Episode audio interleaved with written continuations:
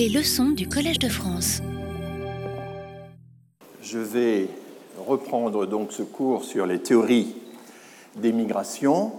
J'ai signalé les problèmes de son, les problèmes de technique, dont certains d'entre vous se sont plaints la semaine dernière, donc je pense que c'est arrangé. Je vais essayer de parler encore plus fort et plus distinctement que jamais, ce qui n'est pas facile, mais bon.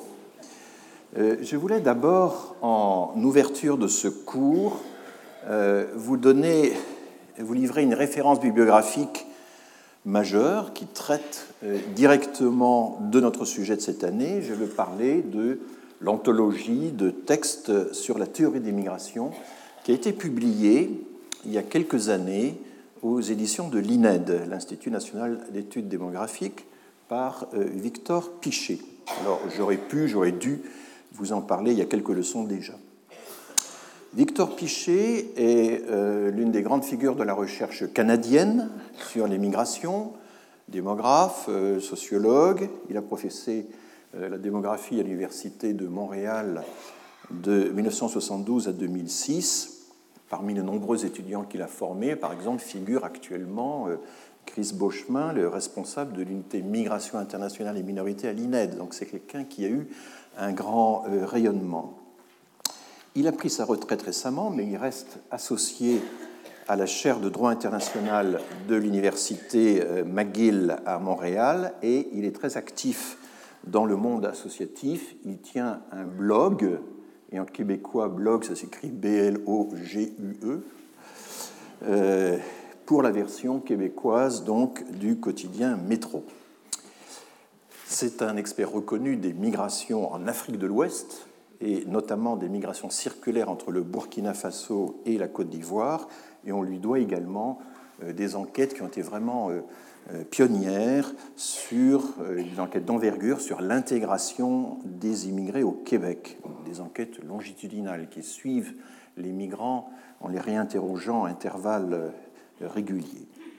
Il a également beaucoup écrit sur la question des statistiques ethniques, sur le rôle des droits humains dans les migrations, mais son apport le plus déterminant, me semble-t-il, c'est d'avoir mis en relief le rôle décisif mais généralement négligées, des migrations temporaires de travail qui permettent à un pays comme le Canada, qui se veut exemplaire sur le chapitre des droits des migrations, des droits des migrants, qui donc euh, permettent à un pays comme le Canada d'utiliser une main-d'œuvre précaire pour satisfaire la demande persistante des entreprises nationales et multinationales en matière de travail peu qualifié ou non qualifié. Donc il est un des sociologues, l'art sociologue, à avoir insisté aussi sur le rôle de l'immigration temporaire, y compris dans des pays euh, comme la France, les pays européens.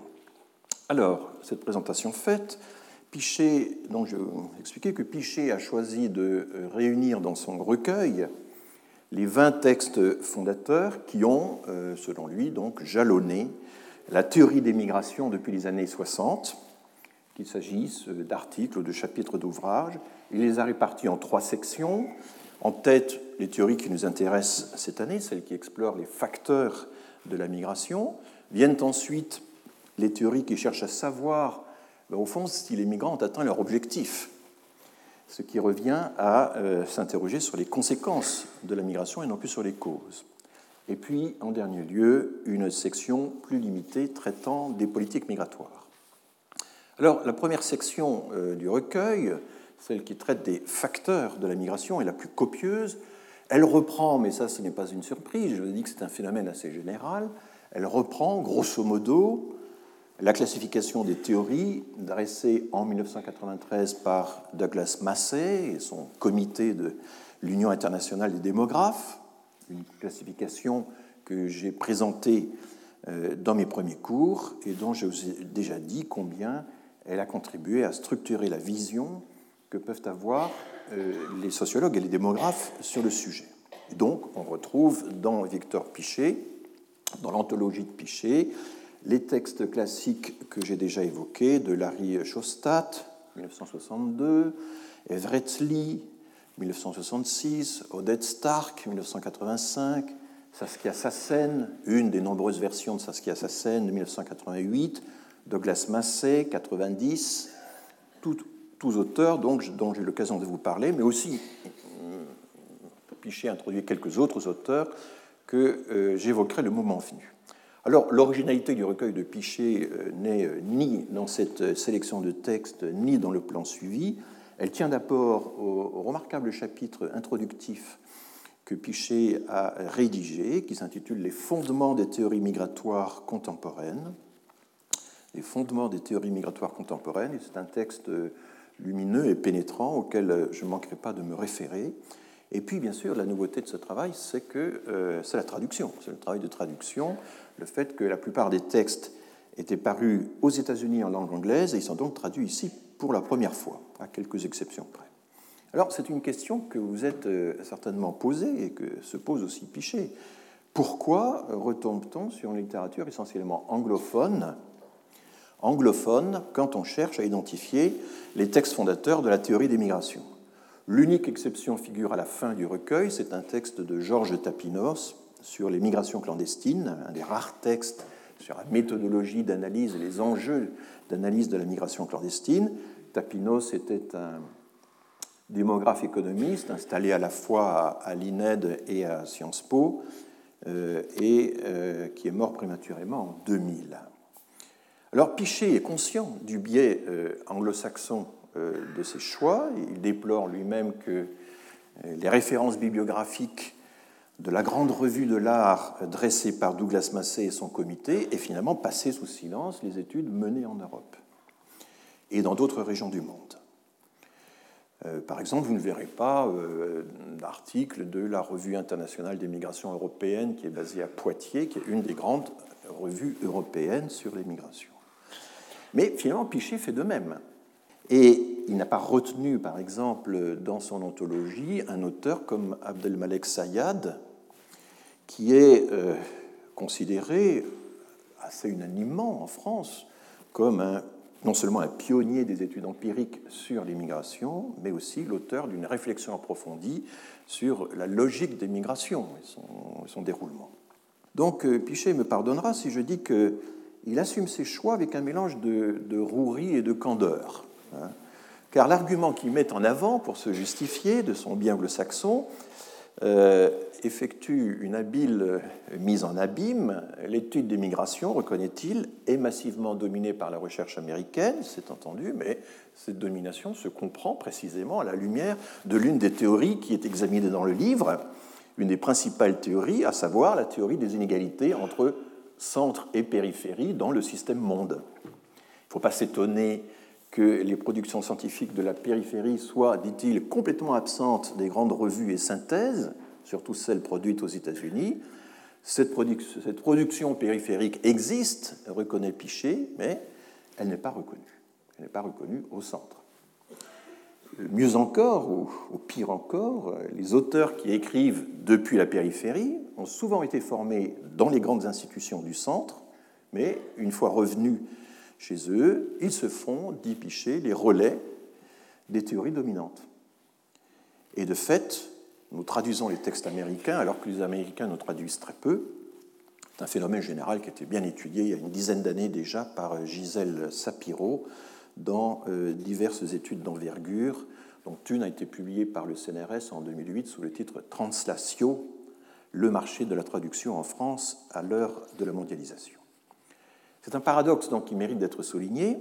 La critique euh, de la domination états-unienne est une grande spécialité états-unienne, du moins dans le monde universitaire. Et des auteurs euh, mondialement reconnus comme un Arjun Appadurai ou une Saskia Sassen sont nés dans des régions périphériques, en l'occurrence euh, Bombay, Buenos Aires, mais sont partis se former au centre. Et ce sont les plus riches universités du centre qui ont eu les moyens, mais aussi l'ouverture d'esprit suffisante, de les reconnaître et de leur offrir des postes. Et leur production ne serait pas diffusée à l'échelle mondiale. Je vous ai donné une indication des, tirages euh, extraordinaires de Saskia Sassen, par exemple, ne serait pas diffusée à l'échelle mondiale si elle n'était pas publiée par les grands éditeurs universitaires des États-Unis.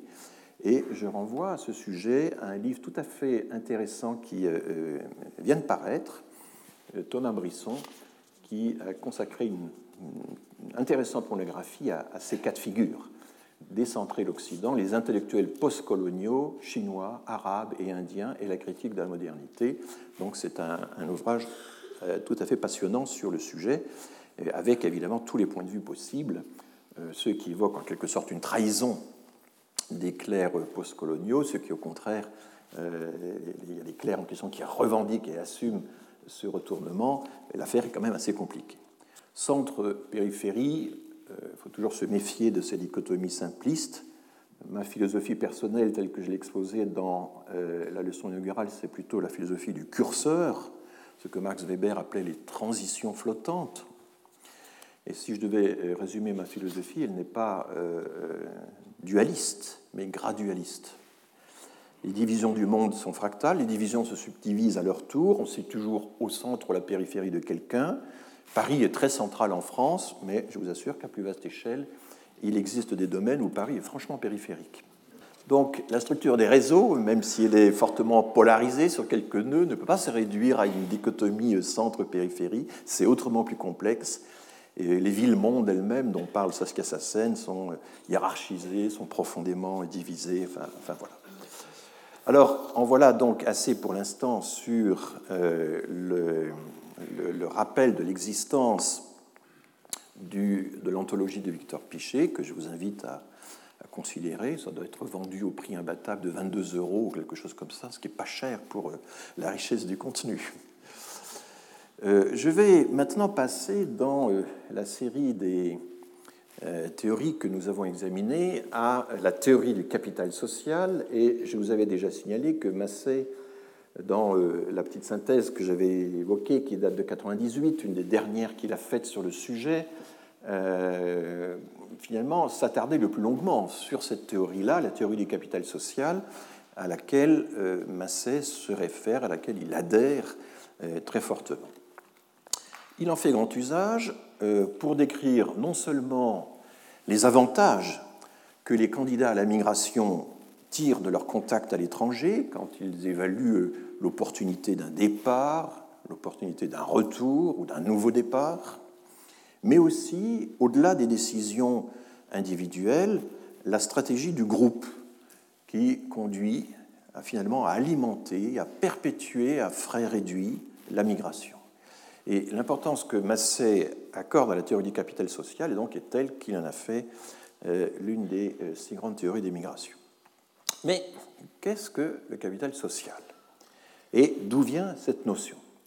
Alors, euh, Sophie Pontieux, qui travaille actuellement à l'INSEE sur les inégalités, a rédigé il y a quelques années déjà un petit ouvrage sur la question qui fait référence, qui est vraiment excellent. Elle retrace avec finesse les avatars de la notion de capital social euh, depuis les années 60, en s'attardant sur les trois sociologues qui ont chacun leur manière, et vraiment leur manière, défendu et illustré la notion. Euh, il y a James Coleman. Alors là, je vous donne le plan de l'ouvrage de Pontieux, qui est significatif. James Coleman, j'ai rétabli les prénoms. Les contours flous du capital social. James Coleman était un collègue de Gary Becker à l'Université de Chicago. Il est décédé maintenant. Robert Putnam, euh, professeur à Harvard, auteur de plusieurs best-sellers sur le déclin du capital social aux États-Unis et sur la nécessité de euh, le réactiver, la croisade du capital social, c'est un titre bien trouvé. Et puis Pierre Bourdieu, que nul n'a besoin de présenter euh, dans ses murs, et dont la vision du capital social est tout autre. Par la suite, les chercheurs en santé publique, les chercheurs en économie de la santé, en sociologie de la santé, ont abondamment utilisé la notion de capital social pour montrer ou rappeler qu'on était en meilleure santé quand on était bien entouré et qu'on savait à qui s'adresser quand on était malade. Puis l'OCDE, l'Organisation de coopération et développement économique, qui a son siège à Paris, sous l'influence tout à fait explicite de Putnam, s'est entiché du concept de capital social. Le capital humain du capital social est devenu euh, l'esprit de coopération, euh, un autre nom finalement du lien social et de la confiance, un facteur planétaire de bien-être, à condition de faire couple avec le capital humain. Voilà la publication phare de l'OCDE sur le sujet, le bien-être des nations, le rôle du capital humain et du capital social. Alors je précise qu'elle n'émane pas de la branche migration de l'OCDE, hein, mais de la branche éducation. Et l'image de couverture est ben, grandiose. Hein. La planète est une boule lumineuse euh, portée euh, par une dizaine de mains euh, qui coopèrent à son bien-être. Alors ce n'est pas un rond-point, mais c'est quand même circulaire. Et si vous avez l'esprit mal tourné, vous objecterez que cette image met en avant l'hémisphère ouest de la planète. Toutes les mains sont tendues vers l'Amérique du Nord. Bon, c'est une petite fraction de l'humanité, mais c'est normal, si vous voulez. D'abord, il faut quand même qu'on fasse un peu tourner les hémisphères. Nous, nous sommes polarisés par l'hémisphère Est. Et puis, c'est quand même la zone du monde la plus riche en capital humain et en capital social. Et puis, reconnaissez quand même que, vu le point de vue adopté, c'est assez équilibré. Hein. Vous avez une main sur la côte est, une main sur la côte ouest, donc c'est bien équilibré. Le Mexique est quand même bien euh, calé. Et euh, on doit, ça doit empêcher que le reste de l'Amérique latine ne remonte au nord. Donc, que demander de plus hein? Alors, inutile de vous représenter l'Europe, elle vous est déjà familière. Quant à l'Afrique et l'Asie, euh, elles appartiennent à la face cachée de la Terre. Et la face cachée des corps célestes est bien connue désormais, c'est l'affaire des Chinois, c'est la spécialité des Chinois qui ne font pas partie de l'OCDE. Donc, esprit de coopération, euh, bien-être des nations, certes, mais enfin, l'inconscient graphique ne peut s'empêcher de nous rappeler que, en dépit euh, de la poussée des pays émergents, ben, le monde a bel et bien un centre et que tout le reste est périphérie. Et ce jour-là, le service de communication de l'OCDE a vraiment fait très fort.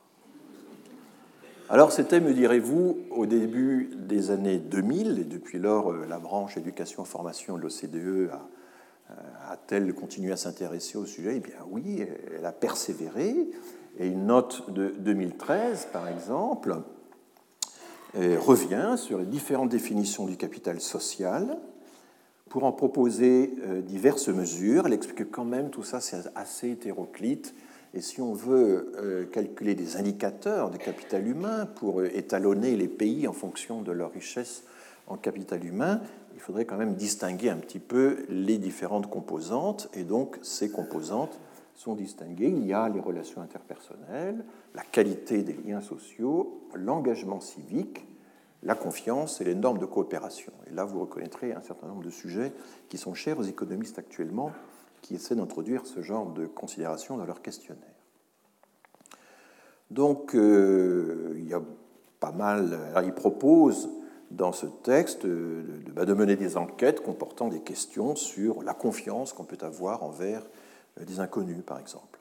Et l'idée sous-jacente, c'est que en développant le capital humain dans nos sociétés, eh bien, on pourrait accroître le bien-être des, populations à, moindre frais.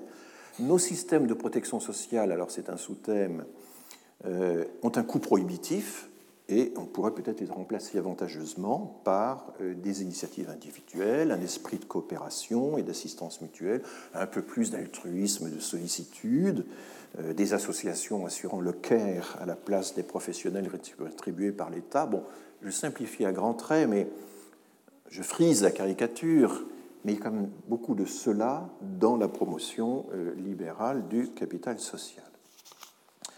La notion est devenue synonyme finalement de lien social. Elle est mesurée par des indicateurs de sociabilité, des indicateurs de, valeur altruiste, alors qu'à l'origine, elle reposait sur des notions beaucoup plus restrictives, beaucoup plus fortes, euh, comme l'accumulation stratégique d'un capital de relation, ce qui n'est pas la même chose, ou euh, un système d'engagement mutuel. J'ai commencé à vous le dire à la fin du cours de la semaine dernière, le destin de la notion de capital, dans sa variante française comme dans sa euh, variante anglaise, social capital, évoque un peu celui de la notion d'anomie dans les années 30 à 70, auquel Philippe Bénard avait consacré un grand livre en 87. Et l'anomie, c'est un peu le revers euh, du capital social. Au début, il y a un usage précis chez quelques spécialistes. C'était Durkheim qui avait inventé l'anomie. Et puis, euh, un engouement se propage à, d'autres disciplines, la notion est mise ensuite à toutes les sauces, elle obtient un succès mondial, et c'est la phase d'inflation évoquée par Sophie Pontieux dans son livre. Le concept perd en compréhension ce qu'il gagne en extension, son usage relâché réduit sa pertinence scientifique, c'est la, rançon du succès. Et on entre alors dans la phase terminale du cycle. Le concept se banalise, il se démotive, il finit par se diluer dans les discours courants, et bref, pour parler comme Jacques Brel, les concepts, c'est périssable. Plutôt, c'est fongible comme des bonbons, ça, ça meurt d'être consommé, et mieux vaut les consommer avec modération. Alors les propos critiques que je tiens ici sont extrêmement modérés, hein, parce que le succès mondial du capital social a suscité des réactions critiques autrement plus virulentes, comme celle, par exemple, de Ben Fine, qui est un économiste à la SOAS. La SOAS, c'est l'école des études orientales et africaines, c'est l'équivalent de l'ANGZO à, Londres. Et Ben Fine a écrit un, brûlot euh, expliquant, et c'est bien montré sur la couverture, que la théorie du capital social, ça, introduit un chaos innommable dans euh, la répartition des tâches entre les disciplines. Euh, c'est du grand n'importe quoi, c'est un peu ça l'argument de ce pamphlet. Et vous voyez le sous-titre, je ne sais pas si vous le voyez, mais Researcher Behaving Badly, c'est très moralisant. il fustige le mauvais comportement des chercheurs. On a tout mélangé, y compris dans les organisations internationales comme l'OCDE ou la Banque mondiale, autre grande adepte de la théorie du capital social. Et Fine est économiste. Alors, il a ulcéré finalement de voir social accolé à capital. Parce que social, c'est de la sociologie, capital, c'est de l'économie. Et donc, l'idée qu'on pourrait en quelque sorte effacer la frontière entre euh, les deux disciplines, avec pour effet finalement plutôt la dilution de l'économie dans la sociologie que l'inverse. C'est un peu ça l'argument euh, de Fine. Euh, c'est faire comme si on pouvait fusionner. L'expression même de social capital semble prétendre qu'on peut fusionner économie et sociologie. Ou que l'économie, elle seule, ne suffirait pas à décrire les phénomènes qu'on prétend décrire ici. Euh, alors évidemment, cette division des disciplines, c'est un enjeu très fort, hein, c'est une question existentielle pour pas mal de chercheurs. Moi, je ne vais pas euh, dans cette direction-là. Je pense qu'on peut, on peut se livrer à une analyse critique de ces concepts attrape-tout, tout en jugeant quand même opportun les efforts pour transcender euh, certaines barrières disciplinaires. Essayons de suivre plus précisément la fortune du concept de capital social au fil des décennies dans la production écrite de langue anglaise et de langue française. On dispose pour cela d'un outil de dégrossissage qui est intéressant, que j'ai eu l'occasion d'utiliser l'an dernier dans mon cours sur le vocabulaire de la migration. C'est la base de données Ngram Viewer, qui est construite à partir des millions d'ouvrages scannés par Google, ouvrages publiés du XVIIe siècle à nos jours, dans plusieurs corpus, euh, anglais-britannique, anglais-américain, français, allemand, espagnol, italien, russe, chinois et hébreu. C'est un outil absolument extraordinaire qui est libre d'accès et qui vous permet, en quelques secondes, de tracer le graphique de la fréquence relative des expressions de 1 jusqu'à 5 mots, qui est tout à fait excellent. Et dans le cas de la France, c'est vraiment bon à partir de 1730, ce qui permet d'inclure tout le vocabulaire, tout le remaniement fantastique du vocabulaire politique et social par la Révolution française.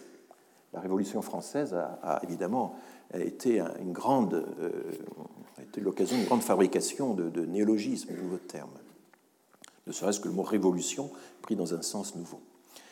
Donc, euh, euh, je vais utiliser cette. Alors, il se trouve que j'ai euh, fait une utilisation rapide de Ngram Viewer dans un bulletin de quatre pages, mais dans le deuxième, la deuxième référence, vous trouverez une introduction générale beaucoup plus développée sur le fonctionnement de l'outil, ce qu'on peut en attendre, ce qu'on ne peut pas en attendre, et j'examine également les critiques dont il a été l'objet, et j'essaie d'y répondre quand c'est possible. Donc, euh, qu'est-ce que ça inclut comme base de données? Ce sont des millions d'ouvrages incluant euh, les thèses, les essais, les romans, les dictionnaires, la littérature grise. Tous les rapports de l'armée sur la guerre de 14, par exemple, sont, là. Euh, mais il n'y a ni la presse quotidienne, trop difficile à scanner, hein, c'est très compliqué, ni la presse scientifique spécialisée. Donc en fait, ça mesure d'une certaine manière la euh, popularité du vocabulaire, des expressions dans une littérature générale, mais c'est extraordinairement précis. je, vais pas, euh, il ne faut pas me, questionner trop longuement là-dessus, je pourrais passer des heures sur, cet outil. Euh, donc, c'est une base d'accès libre. Les courbes sont annuelles, et mais il est possible de les lisser à volonté, parce que souvent une courbe simplement annuelle est très chahutée, et on peut avoir des tendances euh, simplement en modifiant le, lissage. Alors que voit-on dans le corpus anglophone? Parce que l'intérêt aussi, c'est qu'on peut interroger des corpus de plusieurs langues et même simultanément dans cette base. Dans le euh, corpus anglophone, vous voyez que Social Capital a vraiment euh, pris son essor, a décollé dans la première moitié des années 90. Alors, ça correspond à quoi les chiffres à la verticale? Ce sont des proportions pour un million. En lexicographie, euh, les, fréquences sont extrêmement faibles puisque ça consiste à regarder euh, la fréquence des mots euh, sur l'ensemble de tout le vocabulaire publié dans l'année sur tous les sujets possibles et imaginables. Donc ne faites pas attention à l'échelle, ce qui est intéressant, ce qui compte, c'est l'évolution. Et un jalon de cette évolution, c'est l'article fondateur que Robert Putnam a publié en 1995, Bowling Alone, faire du bowling tout seul, America's Declining Social Capital, donc le capital social en déclin de l'Amérique. 50 000 citations à ce jour sur Google Scholar pour cet article. C'est énorme. L'article n'a pas vraiment déclenché l'engouement du public, puisqu'il date de 1995, et vous voyez qu'il a plutôt surfé, comme on dit aujourd'hui, sur euh, une popularité qui commençait déjà à se développer, mais qu'il a, a contribué à relancer puissamment. En l'an 2000, donc alors que euh, la popularité de Social Capital dans la littérature de langue anglaise était déjà parfaitement assurée, il a tiré de son article un ouvrage à succès euh, que je vous ai déjà rapidement présenté la dernière fois, euh, The Collapse and Revival of American Community, donc l'effondrement euh, et la renaissance de la communauté américaine. Alors, toujours le même problème, comment traduire community? En français Il n'y a pas d'équivalence, c'est la commune, c'est la paroisse, c'est la région, c'est le groupe d'amis, c'est le groupe ethnique, enfin c'est toutes ces choses-là. Hein. Il est impossible de traduire ce terme directement en français. Communauté est beaucoup trop vague. Euh, mais vous voyez que euh, quand il lance son ouvrage en 2000, eh euh, l'expression s'était déjà largement répandue. Alors, j'ai assisté un jour à un exposé de Robert Putnam à Londres, et il était tout fier d'entamer son exposé en présentant ce genre de courbe. En présentant, j'avance, voilà, en présentant ce genre de courbe. C'était vraiment le PDG qui présente les résultats de son, de son entreprise, comme dans les dessins humoristiques. Et, vraiment, il était absolument convaincu que le mérite lui en revenait, que c'était vraiment lui qui avait lancé l'expression de social capital aux États-Unis. Euh, voilà. Alors, après l'essor fulgurant des années 95-2005, la popularité du social capital commence à stagner comme s'il atteignait la saturation. Et malheureusement, on ne peut pas suivre l'évolution au-delà de 2008, parce que la base d'Engram Viewer s'arrête en 2008. Une actualisation a été promise depuis un certain temps, elle n'est toujours pas venue. J'en suis désolé. Si l'on passe maintenant au corpus francophone, alors là, il y a une surprise et il va falloir l'expliquer. Bon, d'abord, euh, on voit que dans les années 90, capital social suit une évolution parallèle à social capital, donc euh, la, popularité euh, socio-économique, sociologique ou économique du terme est, manifestement là, mais on voit qu'elle euh, s'élève très au-dessus de, la courbe anglaise et que dans les décennies précédentes, depuis les années 50 au moins, capital social est bien plus utilisé en français que social capital en anglais. Pour quelle raison? Eh bien, vous le comprendrez aisément en élargissant Et ça, Edgar Dewey permet de le faire en un quart de seconde. En élargissant euh, le champ de vision, vous pouvez décider de remonter, euh, par exemple, au début du, 19e siècle. Vous pouvez en complément effectuer des recherches sur Google Books pour essayer de comprendre à quoi euh, correspondent les ouvrages ou les références de cette période. Et là, euh, bien, vous comprenez qu'en fait, la réponse est simple. Capital social en français, c'est d'abord, et depuis la Restauration, depuis la monarchie de Juillet, c'est une expression du droit des affaires, du droit des sociétés. Le capital social, c'est le capital de départ d'une société qui est formé euh, des apports euh, en numéraire, des apports en nature de tous les de plusieurs partenaires, de plusieurs sociétaires qui euh, voilà, euh, veulent euh, répartir les risques en, s'associant. Donc la société en question, ce n'est pas la société des sociologues, c'est la bonne vieille societas romaine du droit romain, c'est le concours de quelques parties prenantes qui décident de partager les risques donc en réunissant un capital commun. socius, en latin classique, hein, je rappelle, c'est l'allié, c'est le partenaire. La guerre sociale, c'était la guerre de Rome contre ses alliés. Euh, bon, il y a comme ça, le mot a. En français, il a disparu. On a associé, on a plus socié. Ça, ça c'est des quantités de dérivations. Souchon, par exemple, c'était le compagnon, l'associé, euh, qui vient directement de Socius, mais le mot a disparu. En roumain, sots, c'est le, le conjoint. C'est le mot normal pour le conjoint, par exemple. Donc, euh, Socius a donné des, des, des, sens très variés. Bon, je ne prolonge pas. Donc, euh, la courbe tracée par Ingram Viewer dans, euh, la, dans le corpus francophone eh bien, additionne évidemment deux acceptions de l'expression capital social, une acception juridique fort ancienne qui correspond à une lame de fond, et une acception sociologique plus, récente qui agite la vague en surface, et là ce sont les sociologues qui, qui ont sévi. Alors, il vaut la peine de suivre la fortune lexicographique des autres espèces de capital introduites par Bourdieu dans son système. La sociologie de Bourdieu, c'est un système.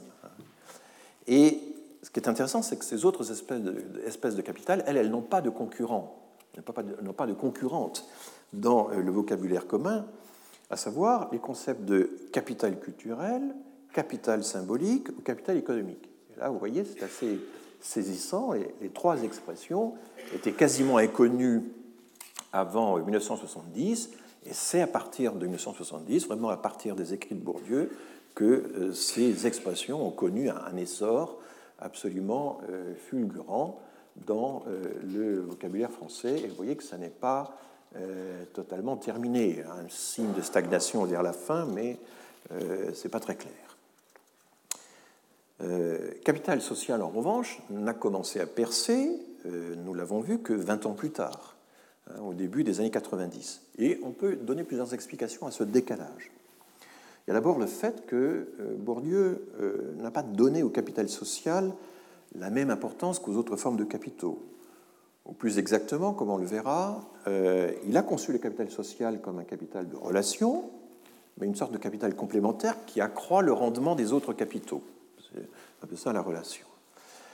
Mais évidemment, l'apparition plus tardive du capital social dans l'œuvre de Bourdieu, sa réception plus tardive dans le public, tient aussi, comme je vous l'ai dit, au fait, au blocage qui existait dans le fait que l'expression française était déjà prise, était déjà prise dans euh, le vocabulaire juridique ou commercial. Alors qu'aux États-Unis, cette concurrence n'existe pas. Social capital pour, euh, en droit commercial, en droit américain des sociétés, n'existe quasiment pas. On dit capital tout court. Il faut tenir compte également, euh, me semble-t-il, des connotations du mot, du mot social en anglais américain qui diffèrent sensiblement des nôtres. Alors certes, on trouve dans les deux langues certains usages de social qui sont tout à fait parallèles. Là, par exemple, c'est assez intéressant de voir que social structure et structure sociale ont une évolution assez parallèle dans les corpus anglophones et francophones. Ça culmine dans les années 70, ça s'effondre ensuite, et ça, c'est tout le destin des théories macro-sociologiques hein, qui ont fleuri, où euh, néo-marxistes qui ont fleuri dans les années 70 et qui ont pris du plomb dans l'aile depuis. Donc là, oui, vous avez un, parallélisme. Mais quand on regarde d'autres usages, comme par exemple le social dans politique sociale, Hein, social policy, politique sociale. Alors là, d'abord, il faut séparer le corpus britannique du corpus américain. Pour les Anglais, la politique sociale, c'est quelque chose d'important. Pour les Américains, beaucoup moins, comme vous le savez. Et la France a anticipé euh, et euh, se retrouve à peu près au niveau britannique. Donc là, vous voyez qu'aux États-Unis, l'usage de social dans politique sociale, social policy, est beaucoup moins fréquent qu'il ne l'est en France ou en Grande-Bretagne, et ceci compte évidemment dans la connotation générale du terme quand on veut comparer euh, les langues, essayer de comprendre ce que veulent dire les mots euh, qui ont l'air pourtant universels a priori. donc, dans le domaine. Alors, par rapport aux Français, au fond, ce qui est important, c'est que social, et ses dérivés en anglais évoquent finalement considérablement le domaine de la sociabilité. Qu'est-ce que vous faites le week-end? We socialize. Dit-on couramment aux États-Unis. Vous n'avez pas imaginé les Français qui vous diraient nous socialisons. Euh, en fait, c'est une façon tout à fait ordinaire de dire bah, le week-end, nous sortons, nous allons voir des amis, la famille, nous discutons avec des gens, we socialize. Et la société dont il est question dans ce dérivé de social, euh, ce n'est pas la société en général, c'est euh, la petite société, c'est celle du jeu de société, c'est celle des talents de société, euh, qui est restée en français dans quelques expressions toutes faites un peu vieillies. c'est la société définie en 1690 dans le dictionnaire de Furtière. Société, toute compagnie de personnes qui s'assemblent habituellement pour le jeu, la conversation, etc. Alors, à quel moment la langue française va-t-elle développer le concept?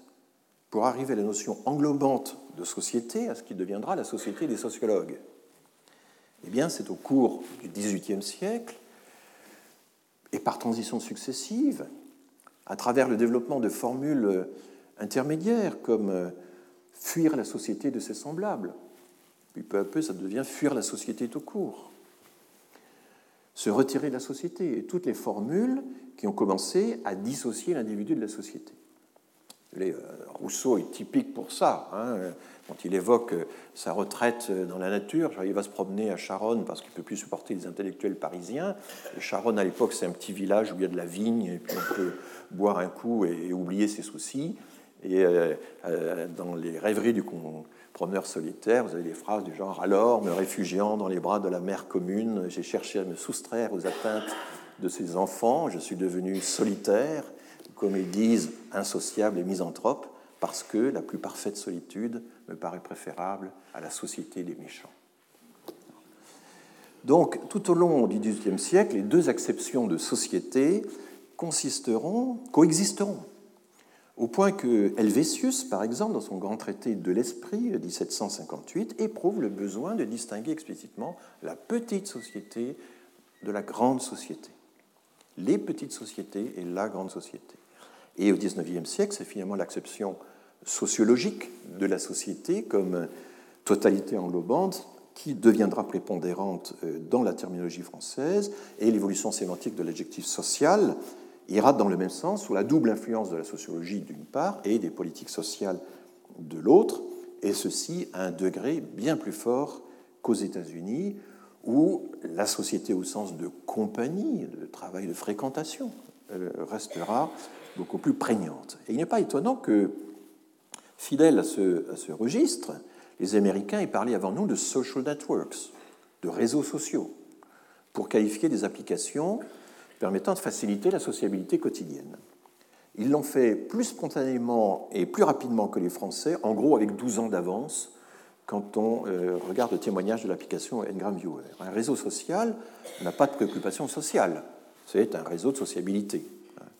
Mais nous sommes habitués aujourd'hui à cette appellation, venue d'outre-Atlantique, mais enfin, je me souviens que quand elle avait commencé à percer dans les années 90, avant de prendre la forme que, que l'on sait dans des applications informatiques de diffusion massive, eh bien, les Français trouvaient un peu étrange d'appeler sociaux ces, ces réseaux, d'appeler, parler de réseaux sociaux.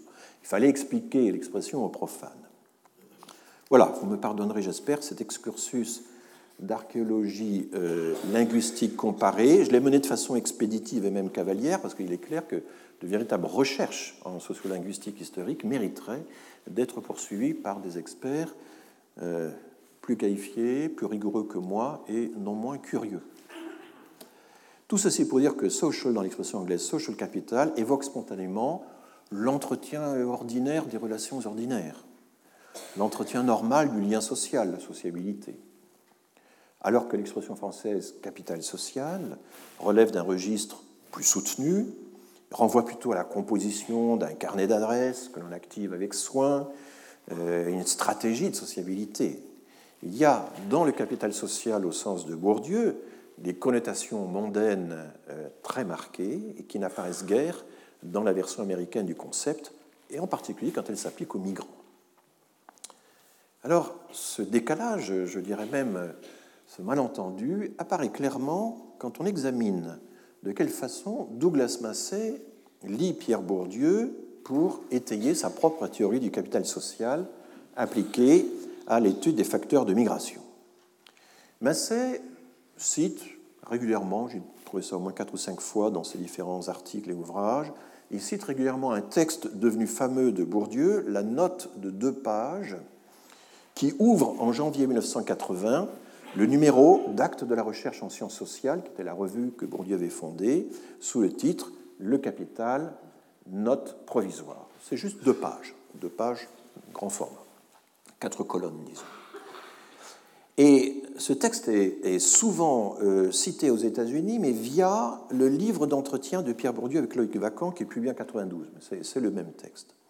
Et en fait, alors cela dit, quand euh, les auteurs américains citent euh, Bourdieu, enfin, pour se référer à son approche du capital social, ils citent un autre texte, beaucoup plus fréquemment, parce que ce texte est beaucoup plus systématique et c'est un texte qui en anglais s'appelle The Forms of Capital, les espèces de capital ou les formes de capital, dont il n'y a pas de version française parce que euh, il a été publié euh, en texte original, enfin en version allemande en 83, dans euh, un recueil collectif, et puis il est passé de la version allemande à la version anglaise en 86 dans une anthologie, dans un recueil de textes comme les Américains en font considérablement euh, un manuel de théorie et de recherche sur la sociologie de l'éducation. Vous avez toute une série d'auteurs. Il y a un texte de Boudon aussi dans le, dans le même recueil. Mais ce texte, Les formes de capital, c'est le seul texte où Bourdieu, de façon absolument systématique, passe en revue le capital symbolique, le capital culturel, le capital économique, le capital social, etc., et explique toutes les règles de conversion, les, relations qui existent entre ces différents capitaux. C'est, le... Ce texte, The Forms of Capital, euh, va connaître un succès absolument phénoménal aux États-Unis, puisqu'il accumule à ce jour, et là je vous ai reproduit euh, sa situation dans Google, 42 500 citations. C'est du même ordre de grandeur que les, euh, les best-sellers de, Putnam. ça vous donne quand même une, une, idée. Un article, un grand article dans les sciences dure quelques milliers de citations un sociologue, il est très content quand il frise les mille citations hein, euh, en, français dans Google Scholar. Donc là, vous voyez l'équivalent, l'incroyable réussite. Alors évidemment, on se situe au carrefour de la sociologie et euh, des euh, sciences de l'éducation. C'est un texte de sciences de l'éducation. entre les citations de chercheurs et ben, la référence au manuel, tout l'enseignement, la canonisation qui a été faite de Bourdieu dans toute une série d'enseignements aux États-Unis. Mais Massé ne se, réfère pas à ce texte de 86, en fait 83, il préfère se référer à la version plus ancienne de 80, parce qu'il tient à euh, affirmer la priorité ou la paternité de Bourdieu dans ce domaine par rapport à d'autres euh, auteurs pour lesquels on revendique cette paternité. Beaucoup de gens disent que bah, c'est James Coleman qui a inventé la notion de capital social, ou bien c'est Robert Putnam qui lui a vraiment donné euh, toute son extension. Euh, Massey ne cite jamais Putnam. Alors pourquoi Princeton ne cite-t-il jamais Harvard? Je ne sais pas trop. Mais disons que le mode de fonctionnement de Putnam, son orientation idéologique, ce n'est pas du tout celle de Massey. Enfin, il y a là un clivage. Et j'observe que dans les longues, dans les copieuses bibliographies de euh, Massey, Putnam n'est jamais cité. Les non-citations sont aussi significatives que les citations dans le milieu de la recherche. Alors, que dit Bourdieu finalement dans ce texte de janvier 80 euh, Dans ce texte de janvier 80 que donc j'ai. Pourquoi a-t-il disparu? Oui, ben, je le retrouverai.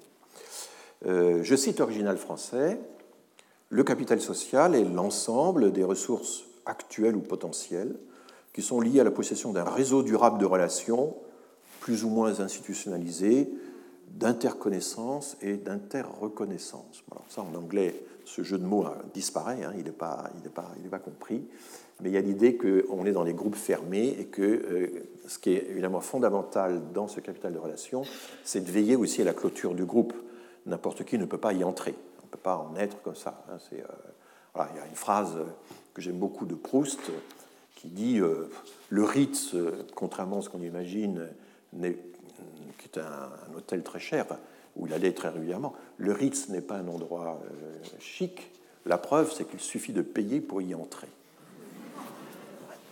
Donc là, il y a d'autres barrières à l'entrée que la simple euh, cotisation ou le simple, la barrière financière. Et la suite de la phrase de Bourdieu est moins souvent citée, mais elle est plus intéressante parce que c'est un peu banal de dire que le capital social, c'est un réseau de relations, euh, qu'on se connaît, on se reconnaît. Bon. En d'autres termes, euh, un réseau, donc euh, un capital lié. Il me semblait que je l'avais reproduit, mais bon, je vais. Ah voilà, ça c'est le numéro d'acte de la recherche en sciences sociales de 80. Et vous voyez l'illustration, le mariage, etc. Enfin, il y a l'idée d'une vision quand même mondaine du capital social. Et puis voilà, voilà la définition. Donc je vais commencer à vous lire. donc en d'autres termes, l'appartenance à un groupe comme ensemble d'agents qui ne sont pas seulement dotés de propriétés communes, susceptibles d'être perçues par l'observateur, par les autres ou par eux-mêmes, mais sont aussi unis par des liaisons permanentes et utiles. Et ça, c'est l'idée qui est forte chez Bourdieu, c'est que vous avez une série de propriétés, de caractéristiques, un revenu, un niveau d'éducation, un capital économique, culturel, etc.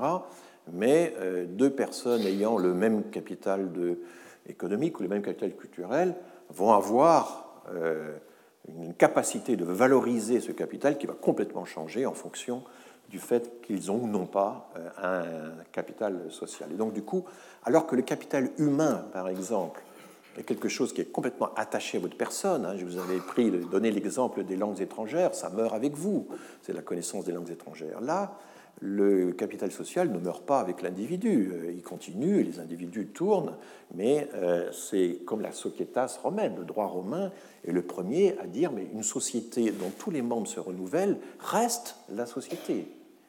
L'autre exemple pris par le droit romain, c'est une légion dont tous les combattants peu à peu meurent, sont remplacés, euh, reste la légion.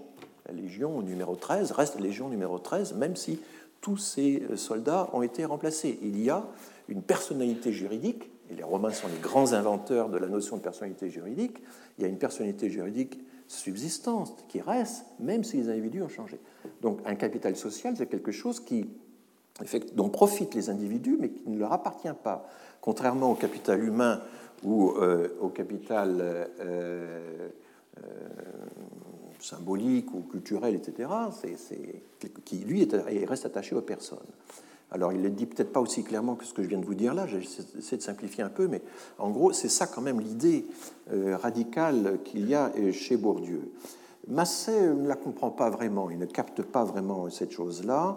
Et une fois énoncée la, définition euh, de Bourdieu, qui, est citée très généralement, il l'applique à la migration mexicaine. Et euh, voilà ce qu'il écrit. Parmi les personnes qui envisagent de partir pour les États-Unis, les liens avec les migrants actuels ou passés, les liens, ties, représentent un atout social de valeur, valuable social asset, car ils peuvent être utilisés pour acquérir des informations et une aide qui réduisent les coûts et les risques d'une entrée aux États-Unis, et augmente les chances d'y trouver un emploi. Voilà donc la, définition, euh, l'application que Massé fait de la notion de capital humain au cas du migrant mexicain. Et alors, comment Massé met-il en œuvre cette définition dans le cadre de son observatoire de la migration mexicaine? Au fond, quand on est sur le terrain face euh, à des migrants, euh, réels ou potentiels, que fait-on concrètement pour activer euh, ces jolis concepts? Eh bien, un questionnaire digne de ce nom ne peut pas se contenter de poser directement aux personnes les questions de recherche qu'on se pose. Il y a une transposition à faire. Et ça, c'est toute la difficulté de l'art du questionnaire. Il faut opérationnaliser la théorie en passant par des formulations intermédiaires. Mais pour ce faire, Massé euh, opère une singulière réduction.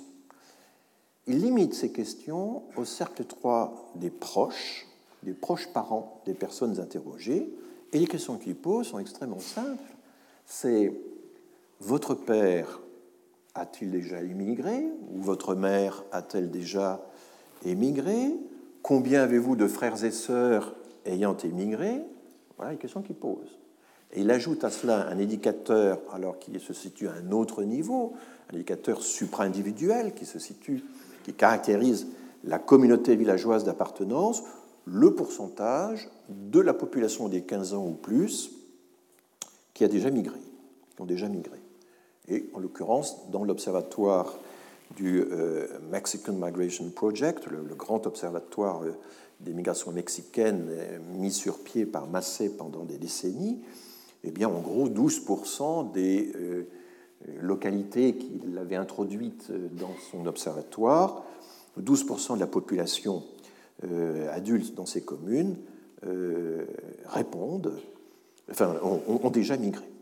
Donc, c'est n'est pas un taux très fort, parce qu'au début, il avait commencé à monter son observatoire dans la région du nord-ouest du Mexique, qui était celle qui migrait le plus aux États-Unis, puis peu à peu, il a essayé d'étendre son observatoire à l'ensemble du pays, pour que ce soit euh, représentatif. Et du coup, euh, sur la base de ces questions, il euh, distingue deux niveaux de capital social. Un, ben, le fait que votre père, votre mère, votre frère, votre sœur ait déjà migré aux États-Unis. Et deux, le fait que votre conjoint ou vos enfants aient déjà migré. Ou encore, lorsqu'il s'agit d'expliquer un second départ vers les États-Unis, après une période de retour, le fait d'avoir déjà un enfant né aux États-Unis. Voilà les questions qui permettent à Massé d'opérationnaliser capital. Alors il appelle, on aurait affaire dans le premier cas un capital social général, dans le second un capital social spécifique, migration specific. C'est une distinction un peu étrange parce qu'en fait, dans les deux cas de figure, ben, on a la migration d'un membre de la famille nucléaire, la seule différence étant que il s'agit de la famille nucléaire d'origine dans le premier cas, de la famille nucléaire actuelle dans le second cas, mais enfin, euh, c'est la seule euh, différence. Et en somme, euh, là, on est un peu évidemment dépité par rapport à toutes ces élaborations théoriques. ce que saisit Masset de cette façon, sous couleur de capital social, c'est le regroupement familial tout simplement c'est le fait d'avoir euh, un membre de sa famille proche qui a déjà migré et qui, par conséquent, pourra vous donner à coût réduit des informations sur les perspectives d'emploi et de logement dans la zone de destination. Alors, il y a plusieurs remarques là-dessus et plusieurs critiques ont été faites. C'est quand même une façon un peu étrange de euh, traiter la question classique du, du précédent familial. C'est un problème qu'on rencontre chaque fois qu'on fait des enquêtes, on interroge à un niveau individuel, puis ensuite on s'aperçoit qu'il y a un problème euh, collectif derrière et qu'il faudrait pousser l'interrogation plus loin. Je songe à ma propre expérience d'une enquête que j'ai faite autrefois sur euh, l'éducation, sur les investissements familiaux dans l'éducation pour l'INSEE, et il y avait notamment la question du choix de l'école. Donc pourquoi êtes-vous entré dans cette école? Et alors quand un individu dit ah ben, c'est parce que mon frère y était déjà, Là, vous êtes bien embêté parce que ça ne vous explique pas grand-chose et vous avez envie de poser la question suivante. Bon, d'accord, mais votre frère, lui, alors, comment est-il entré dans cette école euh, très choisie ou euh, pourquoi Comment vos parents ont-ils choisi cette école pour lui? Euh, Donc, il faut déplacer la question, il faut remonter un peu dans le temps. Et, donc expliquer le choix par l'existence d'un capital social, dire ben, je suis entré dans cette école à cause de mon capital social parce que mon frère y était déjà, comprenez que ça, paraîtrait euh, vraiment pas très intéressant et, une espèce de tour de passe-passe terminologique. Euh, c'est quand même un peu court, même si la, filière familiale, évidemment, est un phénomène intéressant en soi. Mais on a quand même envie de comprendre comment elle a démarré, comment euh, ces choses-là ont commencé. Et voilà, alors ça c'est tout le problème de la famille, cette entité étrange qui lie parfois, mais pas toujours, deux existences, qui engendre parfois, mais pas toujours, euh, d'autres existences, et le groupe de personnes ainsi liées forme un, assemblage qui ne migre pas nécessairement d'un coup. Donc il peut migrer par étapes, membre par membre, membre après membre, il peut échelonner ses coûts dans le temps, ce qui est la définition même, la définition minimale de la stratégie, mais surtout, et ça c'est quelque chose dont Massé ne parle, absolument pas, et il y aura des critiques sévères à ce sujet, il peut profiter d'une législation qui est le droit au regroupement familial. Et c'est une lacune d'autant plus étonnante dans euh, le travail de Massé que les États-Unis, sur lesquels l'attention de Massé est fortement concentrée, et sachant aussi que le corridor, le couloir migratoire du Mexique vers les États-Unis est de loin le plus important au monde. 12 millions de Mexicains vivent aux États-Unis. Il n'y a pas d'autre exemple d'une telle masse euh, d'une même population vivant dans un autre pays, née dans un pays, vivant dans un autre pays. C'est le couloir migratoire de loin le plus important au monde. Alors c'est bien que des gens, évidemment, travaillent, passent leur vie à étudier ça. Mais en même temps, euh, les États-Unis, c'est aussi de toutes les démocraties libérales, réceptrices de, flux migratoires, c'est de loin euh, celle qui, compte la plus grande part de migration familiale. Et je vous ai euh, déjà montré, et je le remonte parce qu'il est fondamental, ce schéma qui est euh, la distribution des titres de séjour dans les grandes, dans les, les pays occidentaux, disons, qui sont une partie des pays occidentaux qui sont affiliés à l'OCDE. Et je vous avais déjà expliqué que la caractéristique des États-Unis, qui sont ici, donc euh, la quatrième barre, c'est que 65% des migrants qui entrent chaque année aux États-Unis, les deux tiers, le font au titre du regroupement familial. Et quand vous donnez à toutes ces barres une épaisseur qui est proportionnelle aux effectifs, vous voyez à quel point la masse du regroupement familial aux États-Unis, 680 000 personnes dans le monde chaque année vont entre aux États-Unis au titre du regroupement familial. Et ça domine tout le paysage des pays occidentaux récepteurs de migration. C'est vraiment euh, considérable. La France a également une proportion élevée de regroupement familial, on le voit euh, plus bas, l'Allemagne beaucoup moins, et ce qui sépare les pays, ça j'ai déjà eu l'occasion de vous le dire, c'est qu'un certain nombre de pays, c'est la zone grise, eh bien, euh, profitent des accords de libre circulation au sein de l'Union européenne. Et là, le grand pays qui, en proportion et en masse, attire le plus d'autres de migrants eux-mêmes euh, issus de l'Union européenne, c'est l'Allemagne, pays attractif évidemment, et qui en proportion attire deux fois plus de libre circulation euh, que la France, qui elle aussi, alors en Europe, le grand pays de, euh, de l'immigration familiale, du regroupement familial, c'est la France. Et je vous avais dit qu'il y a deux composantes, le droit des Français à épouser une étrangère ou un étranger, et le droit des étrangers à être rejoints par le conjoint ou les enfants. Et donc, évidemment, il faut essayer d'expliquer euh, toute cette euh, répartition extrêmement inégale des euh, titres de séjour à travers les pays occidentaux. La zone verte est également très intéressante, c'est tout ce qui est humanitaire. Vous voyez que l'Allemagne, au seuil de la crise de 2015, hein, on est encore au début, elle va accroître encore sa part dans les années qui, qui vont suivre, est un des grands pays d'accueil de la migration de refuge. Les États-Unis en masse, c'est pas mal, mais proportionnellement, c'est peu. Et la France, à côté, a des effectifs beaucoup plus, des proportions beaucoup plus modestes. le record mondial étant détenu par la Norvège, qui est au milieu du tableau et qui est à peu près un tiers de ces migrants au titre du refuge.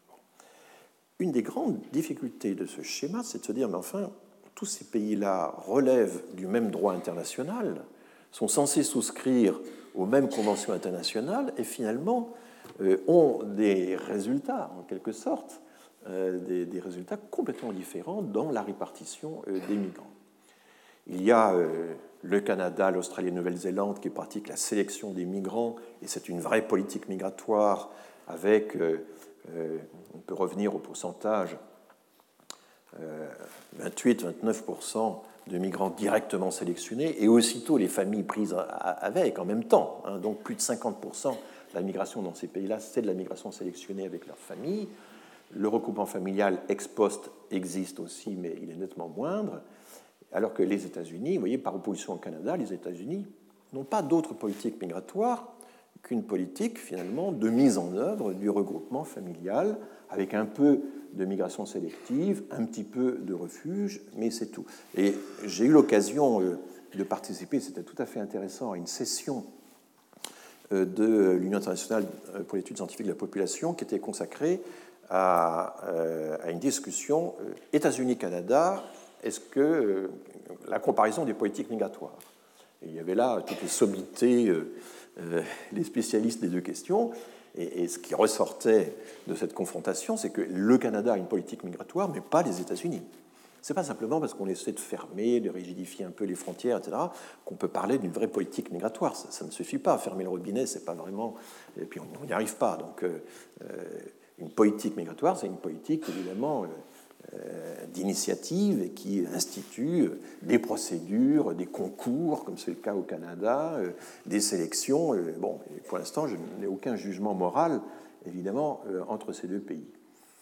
Voilà, donc, du coup, quand on s'intéresse à la question du regroupement familial aux États-Unis, il y a un, gros problème se pose. Ce problème, c'est celui de ce qu'on appelle en anglais le policy gap. GAP. Le fossé, comment traduire ça? Ça, c'est toujours l'avantage de l'anglais d'avoir des formules extrêmement condensées. Le fossé qui existe entre la volonté politique et la réalisation politique, entre ce que les Américains appellent les outputs et les outcomes. Les outputs, ce sont les règles, les règlements, les discours, euh, tout ce qu'affiche euh, une politique migratoire en termes d'action dans le débat public, dans le discours public. Ça peut aller jusqu'à une législation. Et puis les outcomes, ben, c'est ce que je vous montre là, c'est ce qui en est vraiment euh, de la réalité des flux, de leur distribution, euh, de la façon dont tout ça se répartit entre les pays. Et le policy gap, c'est quelque chose qui intrigue toujours fortement les Américains, c'est que finalement, dans la plupart, pas toutes, mais dans la plupart des démocraties libérales, à commencer par les États-Unis, on accueille beaucoup plus de migrants que ce que vaudrait l'opinion publique et beaucoup plus de migrants que ce que voudraient les, euh, hommes politiques ou le gouvernement au pouvoir. Et ça, c'est une espèce de constante. Comment se fait-il qu'on ait toujours beaucoup plus de migrants que euh, ce qu'on euh, était prêt à accepter? Pourquoi l'opinion publique a-t-elle beau vous presser en disant c'est pas normal, 200 000 titres de séjour par an, c'est beaucoup trop, on est envahi, on est submergé, enfin tout le discours du Front National, mais qui s'étend maintenant à de larges secteurs de la population, et pourquoi, malgré tout, malgré toute cette pression de l'opinion publique, eh bien, on a imperturbablement, depuis euh, au moins 2005, toujours à peu près la même quantité de titres de séjour qu'on attribue Eh bien, c'est parce qu'il y a les droits. C'est parce qu'il y a toute une série d'acteurs qui font en sorte qu'on applique des droits, qu'on mette en œuvre des droits. Et on a découvert dans les années 70 que le migrant n'est pas seulement un travailleur, mais aussi un sujet de droit, et qu'on a beau limiter l'entrée en introduction de travailleurs, on a beau durcir les conditions du regroupement familial, si on ne porte pas atteinte à la substance, au cœur même des droits, eh bien, il faut quand même finalement, euh, sous la pression de tous les acteurs, les ONG, les juges, le Conseil d'État, etc., il faut, il y a à peu près la même chose aux États-Unis, eh bien, on finit par accepter euh, ces gens. On ne peut pas diviser un droit par deux, par dix, comme ça aussi aisément. C'est ce que je ne cesse euh, de répéter. Mais dans la vision de Douglas Massey, on ne trouve pas vraiment de réflexion sérieuse sur cette question pourtant centrale pour les États-Unis. C'est très étrange. À un certain moment, euh, Massey observe que les membres du Congrès sont finalement euh, en pleine contradiction, parce que d'un côté, ils gardent des législations favorables au regroupement familial, mais il dit ça un petit peu en passant, par prétérition en quelque sorte, et de l'autre, une partie des congressistes, ce pas forcément les mêmes, en principe ce pas les mêmes, déplorent que euh, l'invasion des États-Unis par euh, les migrants hispaniques, dont les qualifications sont de plus en plus faibles, euh, les risques de perte d'identité, de submersion, de circonscriptions électorales qui risquent de passer, qui sont des majority-minority. Hein, c'est un grand concept aux États-Unis. Il y a des circonscriptions électorales où la minorité ethnique risque de devenir majoritaire, où la majorité risque de devenir minoritaire, et on redécoupe les circonscriptions pour éviter ce genre de choses. Donc, Massé perçoit là une, contradiction et dit mais ces gens-là, ils ne comprennent pas que la migration est cumulative et que finalement, euh, c'est euh, au fond euh, la migration en chaîne, chain migration, ce qu'en français on appelait tout bonnement les filières depuis longtemps. c'est ça qui entretient, perpétue la migration et qui fait que nous avons toujours plus de migrants que ce que nous voudrions. Mais Massé ne fait jamais référence, quasiment pas, à la question euh, législative, au rôle de l'État. Finalement, le rôle qu'accorde Massé à l'État comme euh, entité, entité capable d'encourager ou décourager certaines formes de migration, ce rôle est à peu, près évanescent parce qu'il est dans la configuration de la migration mexicaine, qui est quand même largement euh, clandestine, en tout cas dans un, un premier temps, et au fond, il en tire la conclusion que les frontières, l'État, ça ne compte pas euh, considérablement dans toute cette affaire. Même si dans la réalité, il y a finalement euh, une, euh, une capacité des États-Unis à entériner de facto, mais aussi de jure, le regroupement familial dans des proportions qui sont uniques au monde. Donc vous voyez un peu le, point aveugle. Il ne parle pas ou seulement en passant du versant rights-based, ce qui se fonde sur les droits, le, versant euh, juridique des politiques migratoires. Et euh, il voit dans la façon qu'ont les migrants de jouer de leur capital social, c'est-à-dire pour l'essentiel de s'appuyer euh, sur les membres de leur famille déjà installés sur place, une force en soi qui va déjouer les politiques de fermeture des frontières. Or, en fait, évidemment, c'est beaucoup plus compliqué.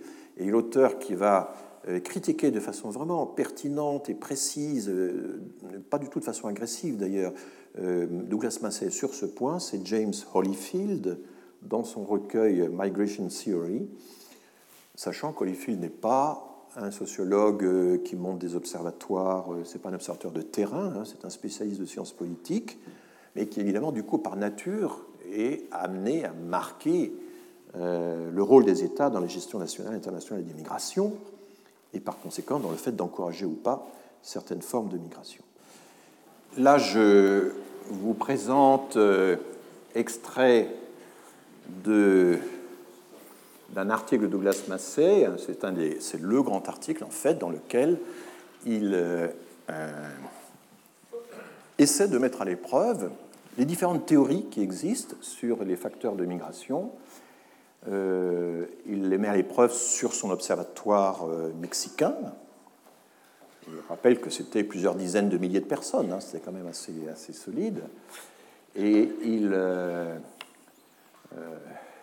essaie notamment d'introduire des indicateurs de capital humain. Mais il y a aussi, dans le même article, des indicateurs qui pourraient valider la théorie néoclassique, la connaissance de l'écart des salaires entre le pays de départ et le pays d'arrivée. Euh, il y a toute une série d'autres indicateurs. Enfin, il essaie de mettre. Mais ça, je vous en parlerai dans un, cours postérieur. Comment effectivement ce que donne finalement euh, euh, l'épreuve empirique, la vérification scientifique, quand on a euh, des, des observateurs de l'immigration, est-ce qu'on arrive à, démontrer qu'entre ces six grandes théories qui ont été énumérées là, euh, il y en a une qui marcherait mieux que d'autres, euh, que certaines seraient davantage vérifiées sur le terrain que d'autres? Suspense, suspense, je vous le présenterai seulement plus tard. là, je vous montre simplement comment Massé énumère finalement les indicateurs qui sont des indicateurs de capital humain, donc finalement d'éducation ou d'expérience professionnelle d'une part, et puis ensuite, deuxième partie de la planche, le capital social. Pour le capital humain, il y a l'expérience et euh, professionnelle euh, et euh, l'éducation, et il mesure ça par le nombre d'années qu'on a déjà passé, le nombre d'années d'éducation, le niveau d'instruction, si vous voulez. Et puis il distingue à chaque fois pour tous ces indicateurs quelque chose qui est assez général et quelque chose qui serait plus spécifique, qui serait lié à la migration. Ce qui est général, c'est euh, voilà, euh, les qualifications professionnelles qu'on a, euh, les années d'éducation, et puis ce qui est propre à la migration pour le capital humain, c'est est-ce qu'on a déjà accumulé de l'expérience professionnelle aux États-Unis? Est-ce qu'on est en train d'effectuer un, voyage aux États-Unis? Combien de, voyages aux États-Unis a-t-on déjà fait Etc. Donc, euh, c'est ça qui serait euh, spécifique à l'immigration. Quand on passe au capital social, on découvre donc ce que je vous ai dit, hein, expliqué. Alors c'est euh, télégraphique comme style, mais un de vos parents, père ou mère, parent, est émigré aux États-Unis. Nombre de siblings, ce sont les frères et sœurs de la fratrie, nombre de frères ou sœurs qui sont euh, immigrés aux États-Unis, pourcentage de migrants aux États-Unis dans l'ensemble de la communauté, c'est ce que je vous indiquais, en moyenne c'est 12% dans l'observatoire de euh, Massé, et puis il distingue ensuite un capital social qui est spécifique à la migration, c'est-à-dire en fait, euh, mais là la distinction n'est pas aussi claire que dans la, première partie du tableau, est-ce que vous avez déjà une épouse, un conjoint qui, est, qui a immigré aux États-Unis? Euh, là, c'est dans le, euh, questionnaire euh, aux hommes. Et combien d'enfants avez-vous qui ont déjà migré aux États-Unis? Et puis si vous avez migré, que vous êtes revenu, que vous songez peut-être à repartir, combien de vos enfants sont nés aux États-Unis Donc vous voyez, c'est vraiment, au fond, cette définition du capital social est très, très, très, très concentrée, hein, finalement, sur... Et là, on est à des années-lumière du capital social de Bourdieu qui en est, bien que Masset se réfère à Bourdieu à l'entrée de euh, de son article. Chez Bourdieu, en effet, le capital social, c'est une forme de domination. C'est un facteur d'inégalité. C'est une concentration, je dirais, euh, presque indue, enfin normale, euh, une concentration des, relations, une capitalisation des relations au profit d'un groupe choisi, d'un groupe fermé. Et dans la petite note de deux pages de Bourdieu, il y a une forte insistance sur le fait que le groupe est clos et que chaque membre est responsable, surveille la clôture du groupe, veille à ce que n'importe qui ne puisse pas y entrer. Euh, c'est une activité, ça prend du temps, effectivement, de faire ce travail. Euh, d'ailleurs, euh, donc c'est finalement le capital social chez Bourdieu, ça n'a rien à voir avec le, capital social de, de Massé. C'est pas le fait d'avoir un conjoint, des enfants qui a déjà migré. C'est complètement différent. Pour Bourdieu, c'est un capital mondain, fondamentalement. Et ceci va d'ailleurs lui être pas mal reproché dans la littérature américaine. On va souvent dire Ouais, mais Bourdieu, c'est quand même très limité, c'est très restreint, c'est bon vous verrez que euh, c'est évidemment toujours un peu plus compliqué que ça. Alors, sur ce point précis, euh, Rémy Lenoir, qui est un, fidèle euh, de Bourdieu, qu'on peut ranger parmi les disciples disciplinés, si vous voulez, a publié récemment un article intitulé, récemment, c'est il y a deux ans, un article intitulé Capital social et habitus mondain. C'est un article très bien fait qui euh, dans la revue Sociologie.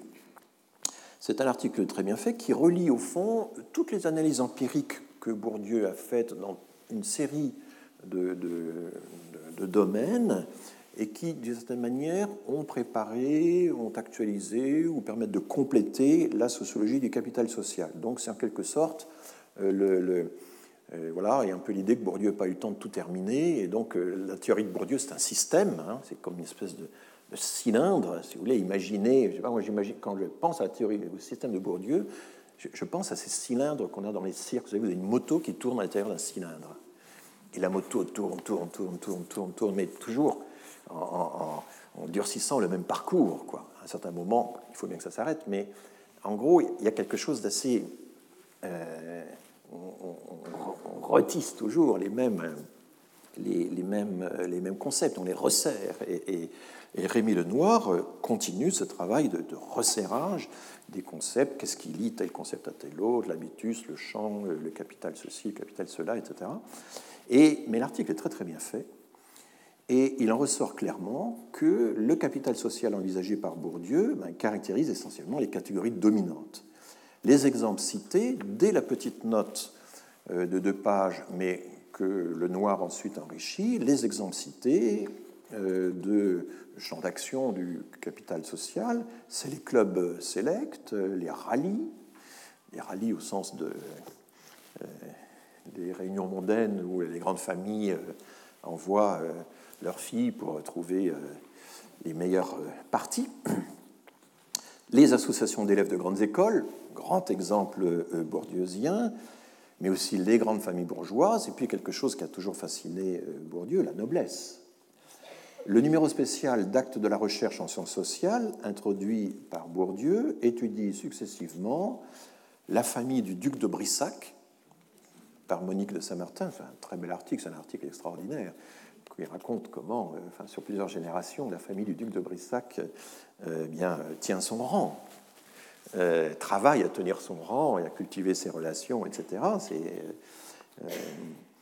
et Bourdieu adorait avoir ainsi des, comment dire, des commandos qui étaient capables d'observer de l'intérieur ces, ces, grandes familles.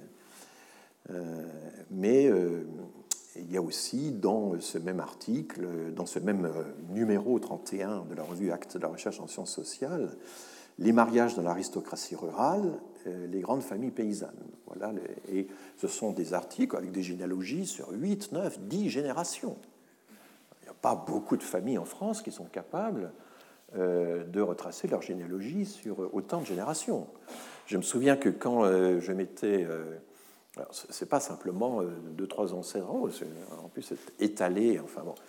Je me souviens que lorsque j'étais à l'INSEE, qu'on s'était posé la question des origines sociales, à un moment, dans certaines enquêtes, on avait introduit des questions sur l'origine sociale euh, à deux générations plus haut, euh, la profession des grands-parents. Ben, on s'est aperçu qu'en milieu populaire, vous avez une fraction non négligeable de la population qui ne sait pas ce que faisaient leurs grands-parents c'est trop lointain, on n'en parlait pas dans la famille, on passait pas euh, les repas en famille à cultiver la généalogie, à la parcourir, à la retracer, etc. Ça ne fait pas partie des conversations de table normales dans les milieux populaires que de remonter sa généalogie et d'évoquer ce que faisaient les grands-parents.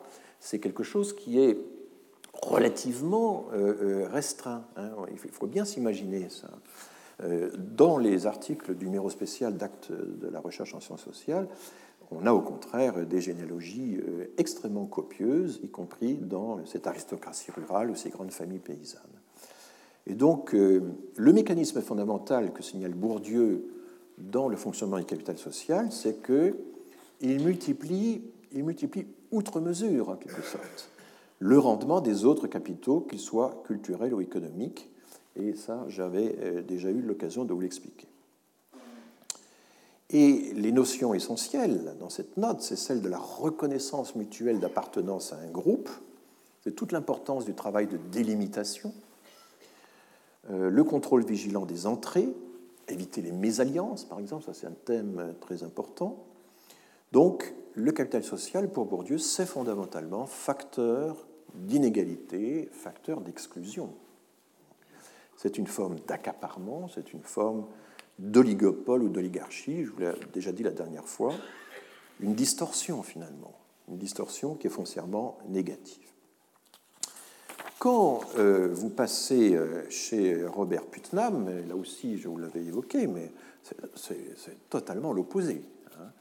Euh, chez Putnam, il y a l'idée que d'abord, il y a les formes d'engagement civique. l'adhésion aux associations religieuses, aux associations politiques, se démener lors des élections, toutes ces choses-là sont absolument fondamentales pour le lien social. Et donc, chez Robert Putnam, le capital social, c'est fondamentalement positif.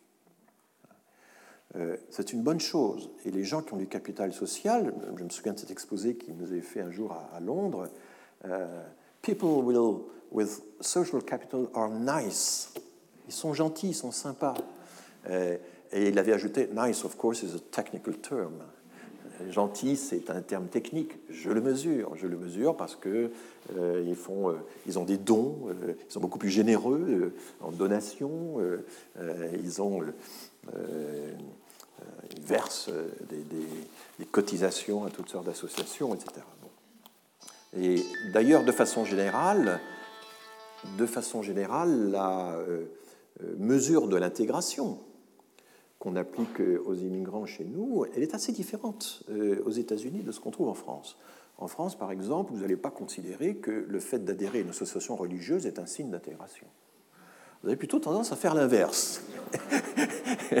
Et je me réfère par exemple à l'enquête MGIS, mobilité géographique et insertion sociale qui avait été conduite par Michel Tribala en 1992, ben, parmi les indicateurs d'intégration, il y avait une vision relativement positive d'intégration à l'époque, dans les premières publications en tout cas, il y avait l'idée que notamment, ben, au fil du temps, ils sont de moins en moins croyants. Bon signe d'intégration. Aux États-Unis, c'est à peu près l'inverse. Mais de la même façon, vous avez d'autres indicateurs d'intégration qui, s'inversent entre la France et les États-Unis, c'est le rapport au logement. Aux États-Unis, un indicateur fondamental d'intégration, c'est devenir propriétaire de son logement. Mais en France, vous avez 40% euh, peut-être euh, de la population qui n'est pas propriétaire de son logement. Vous n'allez pas dire qu'ils ne sont pas intégrés. Et donc, euh, vous voyez, il y a tout le problème des indicateurs d'intégration, je le dis au passage, c'est des choses qui finalement qui ont un sens probabilistes, qui ont un sens collectif probabiliste. Vous pouvez dire, bah oui, globalement, euh, si au fil du temps, les, euh, les, Algériens, par exemple, se rapprochent des Français par un, un taux de croyances religieuses, de pratiques religieuses qui de plus en plus se rapprochent, ça prouve qu'ils sont intégrés. Mais, mais vous ne pouvez pas, au niveau individuel, exiger d'une personne qu'elle abandonne ses croyances ou exiger par exemple d'une personne qu'elle fasse un mariage mixte pour décider qu'elle est intégrée ou pas. Le mariage, c'est la même chose.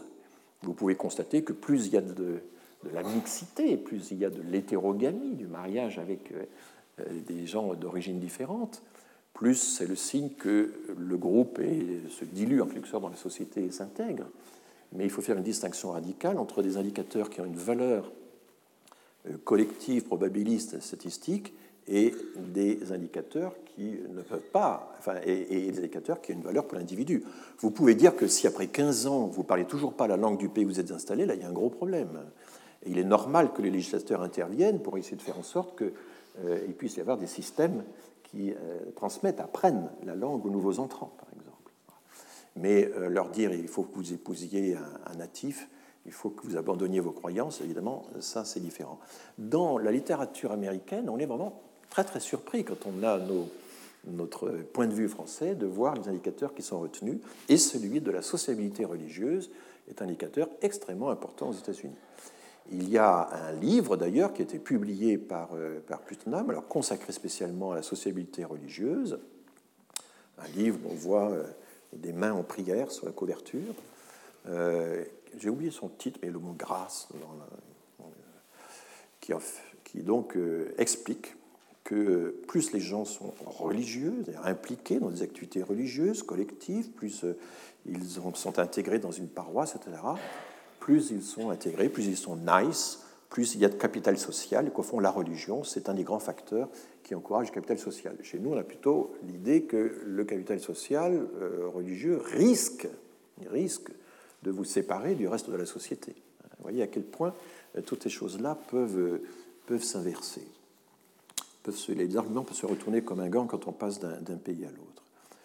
Donc euh, Putnam, dans son livre de, euh, de, la fin des années 90, avait euh, conclu à une baisse du capital social aux États-Unis, parce qu'il y avait une baisse des, des, adhésions aux associations volontaires, il y avait une baisse de la participation électorale, de l'engagement civique lors des élections, et donc il en concluait à un déclin du capital social. Alors évidemment, quand vous dites euh, ça fout le camp, c'est en train de partir, le lien social se délite, etc., euh, ça vous attire quand même tout de suite, euh, ça attire l'attention, ça vous attire, des lecteurs, il a un très gros succès avec ça, et il a fondé une association visant à inciter ses compatriotes, à développer le capital social.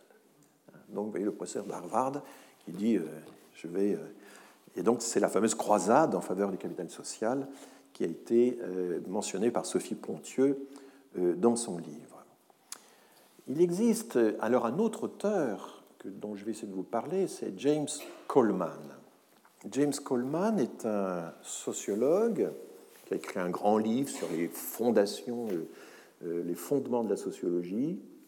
Il, était professeur, il est décédé maintenant, il était professeur à à Chicago. Il était proche de Gary Becker, c'est à peu près, euh, ils ont professé à la même époque. Et euh, il y a une discussion, une querelle qui n'a pas grand intérêt pour savoir qui de Bourdieu ou de Coleman a été le premier à parler de capital social. Euh, Massé pense que ce n'est pas du tout Coleman, que c'est Bourdieu. D'autres, voilà, il y a un peu un clivage idéologique là-dessus, mais qui n'est pas très intéressant. Et Coleman ne s'intéressait pas beaucoup à cette question et n'a jamais revendiqué lui-même une, paternité sur ce concept. Il l'a euh, simplement assez longuement euh, étudié. Euh, outre le livre de Sophie Pontieux que je vous ai signalé, il faut signaler l'article d'Alejandro Portes, dont un auteur dont j'aurai l'occasion de vous parler, puisque Portes est un des grands sociologues américains de la migration, collègue de Massey à Princeton, qui lui aussi vient de prendre sa retraite assez récemment et qui a beaucoup étudié les enclaves ethniques les problèmes d'assimilation, d'intégration, etc. Je, vous en reparlerai. On lui doit un article critique, Social Capital, le capital social, ses origines et ses applications dans la sociologie moderne, qui euh, passe en revue un peu toute l'histoire euh, de la notion, pas euh, tout à fait évidemment dans le sens où je l'ai fait moi, mais qui reconnaît la priorité de Bourdieu et qui insiste face à Putnam, parce que la cible c'est vraiment Putnam, insiste sur le fait que le capital social peut être quelque chose de négatif, que le capital social peut avoir une fonction d'exclusion autant que d'inclusion, et que euh, finalement, euh, et c'est vrai aussi pour les migrants. Et donc Portes explique qu'en réalité, bon, d'abord, il y a des phénomènes de mafia, il y a des phénomènes de passeurs, etc., qui c'est du capital social, les passeurs, les mafias. Hein. Et euh, le problème, c'est que c'est euh, pas la, face euh, gentille et sympathique de la migration.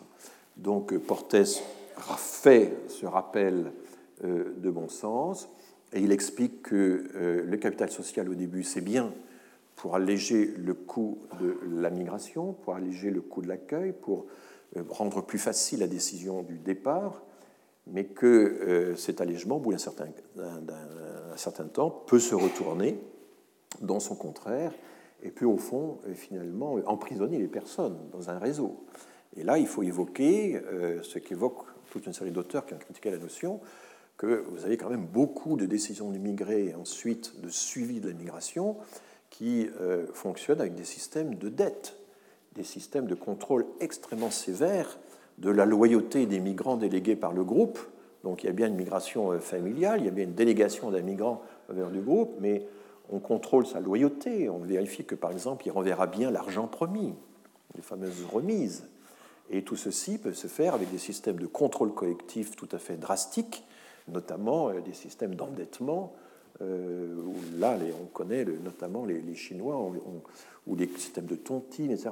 Les, Chinois euh, ont poussé ça très loin. Donc Portes rappelle tout cela dans son article, rappelle que la notion de capital social n'est pas strictement limité aux individus. Et d'autres auteurs ont insisté là-dessus, sur le fait que finalement, le capital social utilisé par les migrants, ça peut être aussi un capital institutionnel. Il peut y avoir finalement une capacité des migrants à utiliser des, euh, instruments euh, collectifs et les ONG qui soutiennent les migrants, certains auteurs considèrent que ça fait partie du capital social des migrants. voyez, une, définition un peu extensive du capital social, mais qu'au fond, si vous avez des relations et si vous savez à qui vous adressez et, que notamment vous, êtes capable d'entrer en cheville avec des militants bien organisés euh, qui eux-mêmes font circuler l'information, etc., ben, ça aussi, ça fait partie du capital social, ça déborde euh, ça, vos, euh, vos simples traits personnels, vos simples attributs personnels en capital culturel ou en capital économique. Donc, Portes est un, un, très bon article sur le sujet qui mérite tout à fait d'être lu attentivement. Alors revenons euh, sur euh, le capital social selon euh, Coleman. Coleman dit des choses intéressantes, même si sa vision est globalement assez, assez optimiste. Il explique, et ça très clairement, peut-être plus clairement que Bourdieu, que, à la différence des autres capitaux, le, capital social n'est pas une propriété individuelle, c'est une relation sociale. C'est ce que, quelque chose qu'on obtient d'autrui qui, ne vous appartient pas en propre, alors que le capital humain, c'est vraiment attaché à la personne de façon irréductible. Il explique, et ça c'est beaucoup plus ouvert à la fois que euh, la théorie de Massé et la théorie de Bourdieu, qu'en réalité ça peut opérer à de multiples niveaux. Alors là, c'est un petit peu évidemment le début de l'extension tous azimuts de la notion, hein, de sa dilution.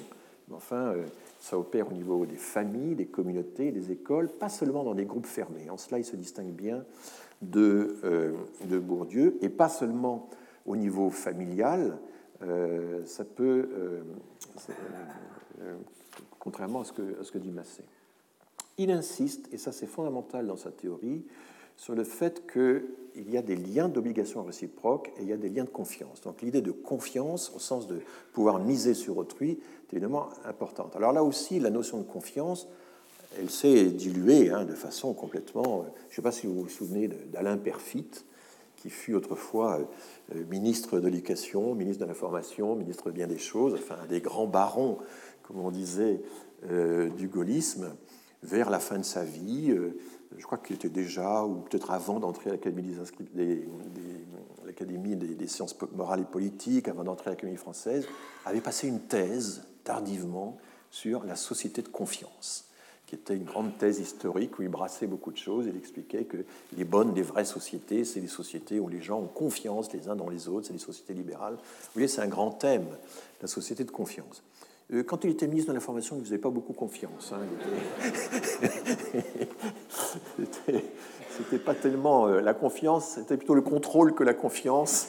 Euh, voilà. Mais bon, et puis on lui doit aussi les grands best-sellers sur euh, Quand la Chine s'éveillera. Enfin, vous vous souvenez, il avait plusieurs facettes tout à fait intéressantes. Il se trouve qu'il était un compagnon de classe de mon père à Montpellier. J'ai connaissance d'un perfite, un perfite en train de percer.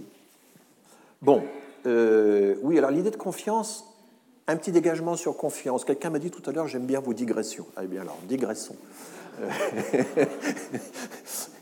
La notion de confiance, elle est quand même complexe parce qu'il y a au fond des confiances interpersonnelles et il y a des confiances systémiques, en quelque sorte. Je vais vous raconter une histoire. Un jour, je travaillais dans cette belle et grande institution qu'est l'INSEE et ma voisine de bureau est arrivée complètement euh, troublée, enfin euh, ravagée, parce qu'elle avait perdu toutes ses économies.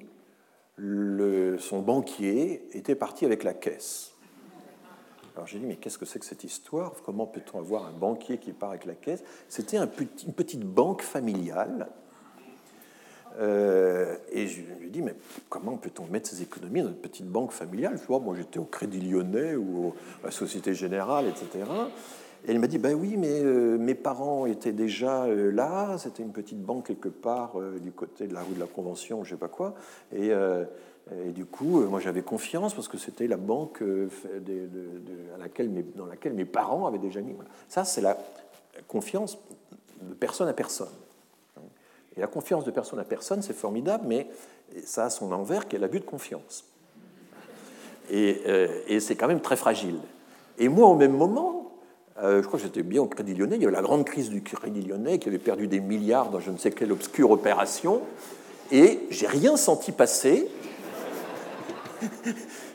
parce que système d'assurance, de réassurance, le système bancaire, etc. Enfin bon, euh, euh, donc, et là je me suis dit quand même, il vaut mieux faire confiance dans les grandes institutions que euh, même que dans les petites relations familiales, même si on croit connaître les personnes. Et il y a vraiment là une, différence fondamentale. Alors il y a Niklas Luhmann qui est un, LUH-MA2N, qui est un grand sociologue allemand, a écrit un, livre sur euh, la confiance, un petit livre sur la confiance qui a eu pas mal de succès. La confiance comme, euh, qui s'appelle juste confiance, euh,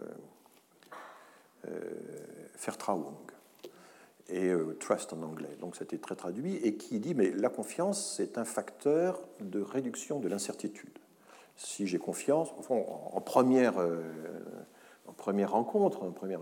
j'ai plutôt envie de faire confiance ça facilite quand même les choses. Si je me méfiais constamment, la vie serait extrêmement compliquée. C'est pas simple parce qu'apprendre aux enfants à faire confiance ou pas faire confiance, c'est compliqué. D'un côté, il faut dire euh, dis bonjour euh, à la dame, et de l'autre, méfie-toi du monsieur. Enfin, il faut, il faut quand même, euh, il faut apprendre la confiance et, quand même un peu la méfiance. Et ce dernier point, c'est d'ailleurs aggravé récemment. Donc voilà, c'est pas simple cette, cette affaire. Mais pendant longtemps, mais la confiance systémique dont on ne parle pas beaucoup, est quand même quelque chose d'important. Et il y avait un sociologue austro-américain, euh, Schutz, Alfred Schutz, qui avait euh, expliqué que finalement, dans le monde social, on attend que les choses continuent comme suivent leur cours, et la plupart du temps, finalement, il prenait cet exemple, ben, les choses se passent comme une lettre à la poste.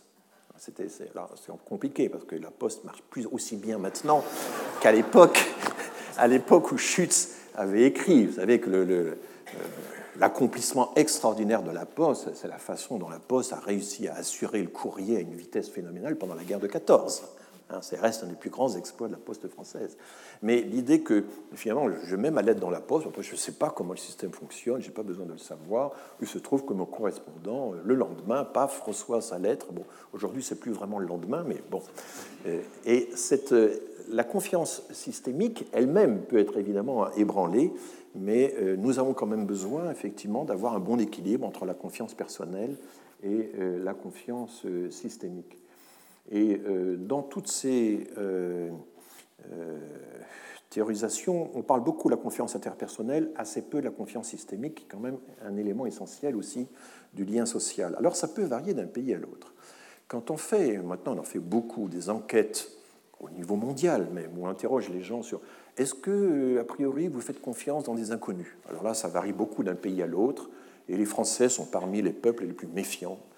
Euh, ils se plaignent, ils sont également, euh, comptent parmi les, gens les plus critiques.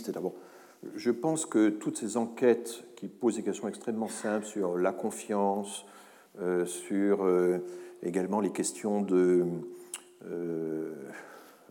est-ce qu'on peut faire confiance Est-ce qu'on a confiance dans les institutions Est-ce que, euh, également sur le pessimisme, vous avez beaucoup d'enquêtes qui vous disent que les Français sont les plus pessimistes. C'est qu'en fait, nous avons un esprit critique et que nous avons tout de même un enseignement et des traditions qui développent davantage l'esprit critique que dans d'autres pays. Ce n'est pas du tout dans notre ADN, hein, l'ADN n'existe pas, c'est euh, des choses qui sont socialement constituées.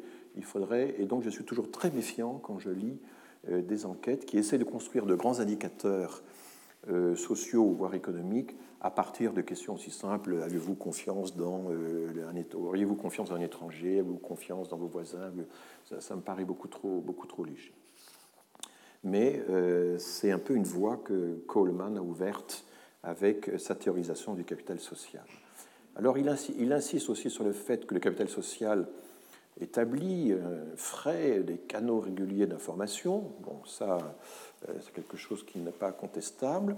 Il insiste sur l'aspect aussi normes et sanctions, qui évoque un peu Bourdieu, c'est-à-dire que si on ne respecte pas un peu une certaine règle du groupe, euh, il peut vous en cuire. Et puis, euh, il insiste aussi, et ça c'est sa fréquentation des économies, sur le fait que la façon dont les individus investissent dans leur capital de relation, ça peut avoir des effets positifs certes, mais également négatifs sur, sur le groupe, sans que ces effets soient nécessairement volontaires. Cette idée ne va pas être tellement reprise par Putnam, qui en fait, Putnam, c'est l'homme qui va se réclamer de Coleman pour développer sa vision extrêmement positive et presque angélique du, capital social. Et Coleman termine sur un point que beaucoup d'auteurs vont retenir, qui est que le capital social, finalement, a toutes les apparences d'un bien public. Et donc, il faut du coup que l'État s'en occupe. Il faut que tout le monde s'en occupe et essaie en quelque sorte de l'agrandir et, de le consolider. Voilà. Euh, alors, quand on regarde le grand rapport de l'OCDE, vous savez, celui avec les mains qui euh, euh, protégeaient l'hémisphère ouest, alors là, je, suis désolé, c'est en anglais, mais je vais vous traduire. Il réécrit vraiment l'histoire. Dans ce grand livre sur le capital social, il y a toute une sociologie de euh, des premières apparitions de la notion de capital social. Ils expliquent que eh bien, les premiers auteurs à avoir pensé au capital social, c'est Tocqueville, Durkheim et Weber. Et là, on sent tout de suite la confusion. C'est qu'en réalité, il s'agit évidemment du lien social de façon générale. Il s'agit euh, des théorisations du lien social, mais euh, il n'y avait pas, ni chez Tocqueville, ni chez Durkheim, ni même chez Weber, l'idée qu'on pourrait appliquer à cela la métaphore économique du capital. Ils prétendent, alors ça c'est la capacité, quand vous voulez un peu noyer le poisson, vous trouvez toujours des précurseurs de, derrière les fagots. Hein. Et donc un certain Anifan, en 1916, a parlé de capital social à propos de l'éducation et des communautés locales.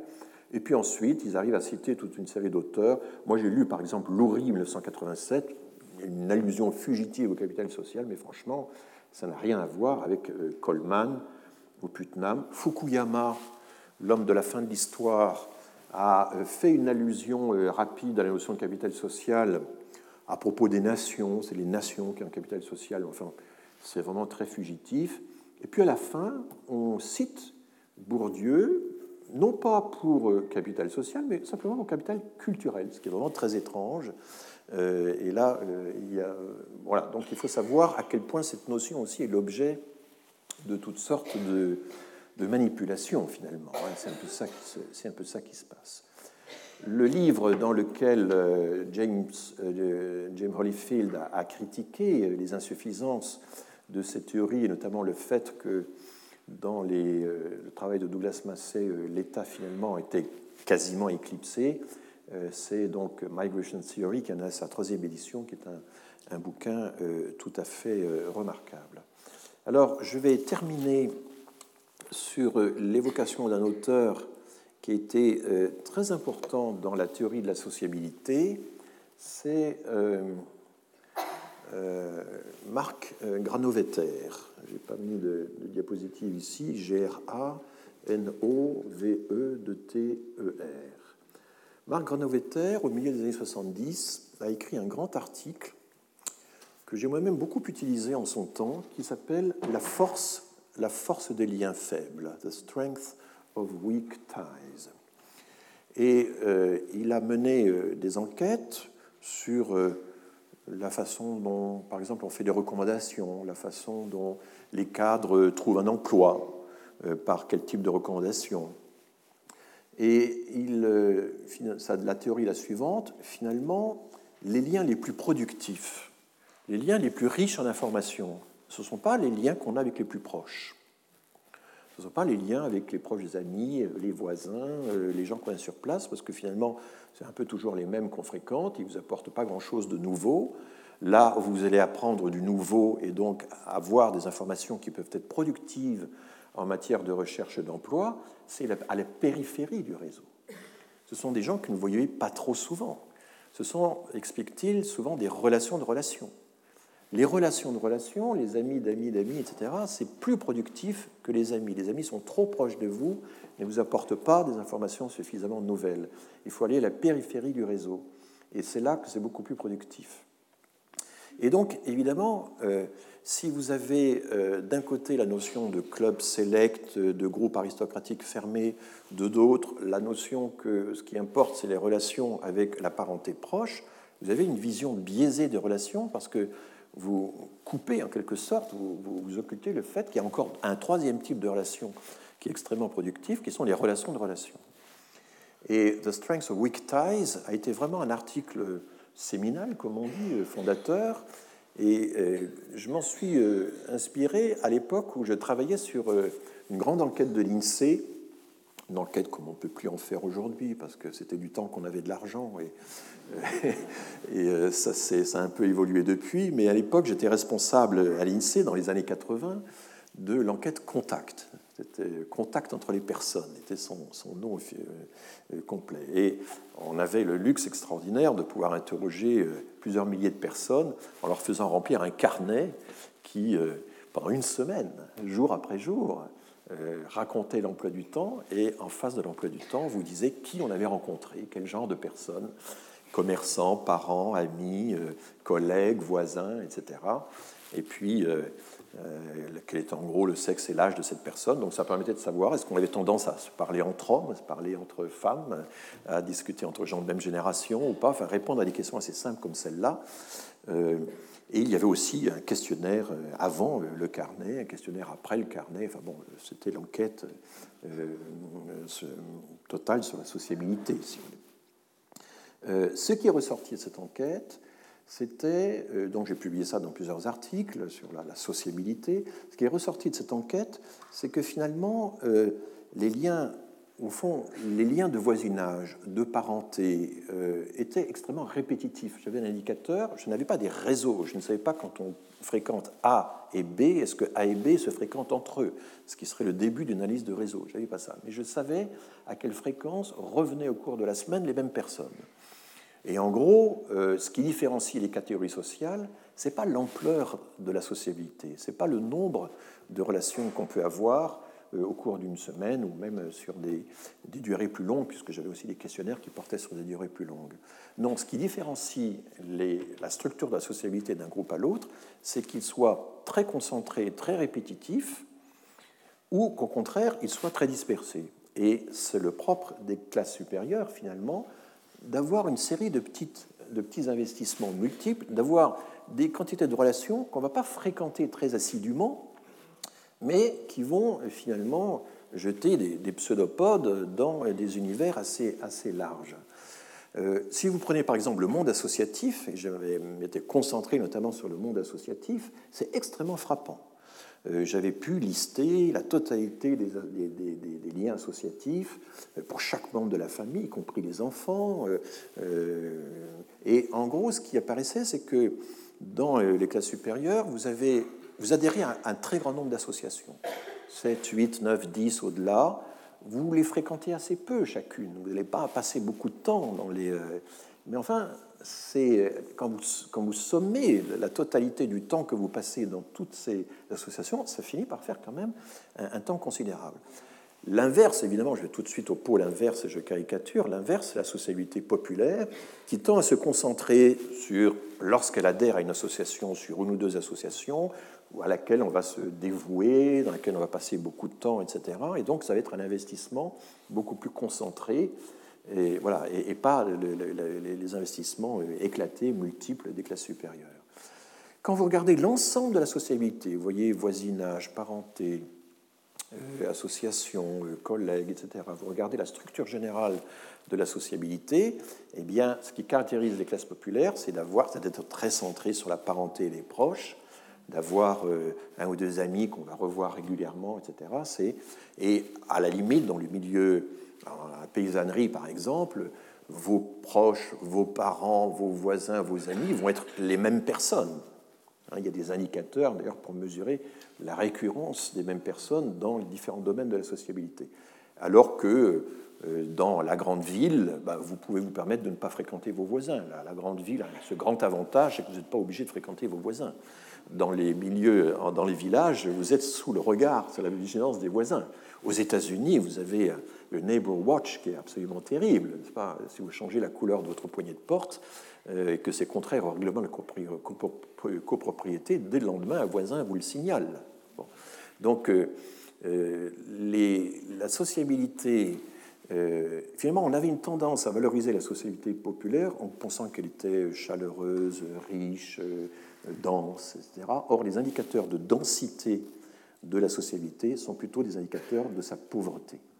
C'est ça c'est le renversement que j'avais obtenu avec ces enquêtes quand vous retrouvez toujours les mêmes relations, quand vous fréquentez toujours les mêmes personnes.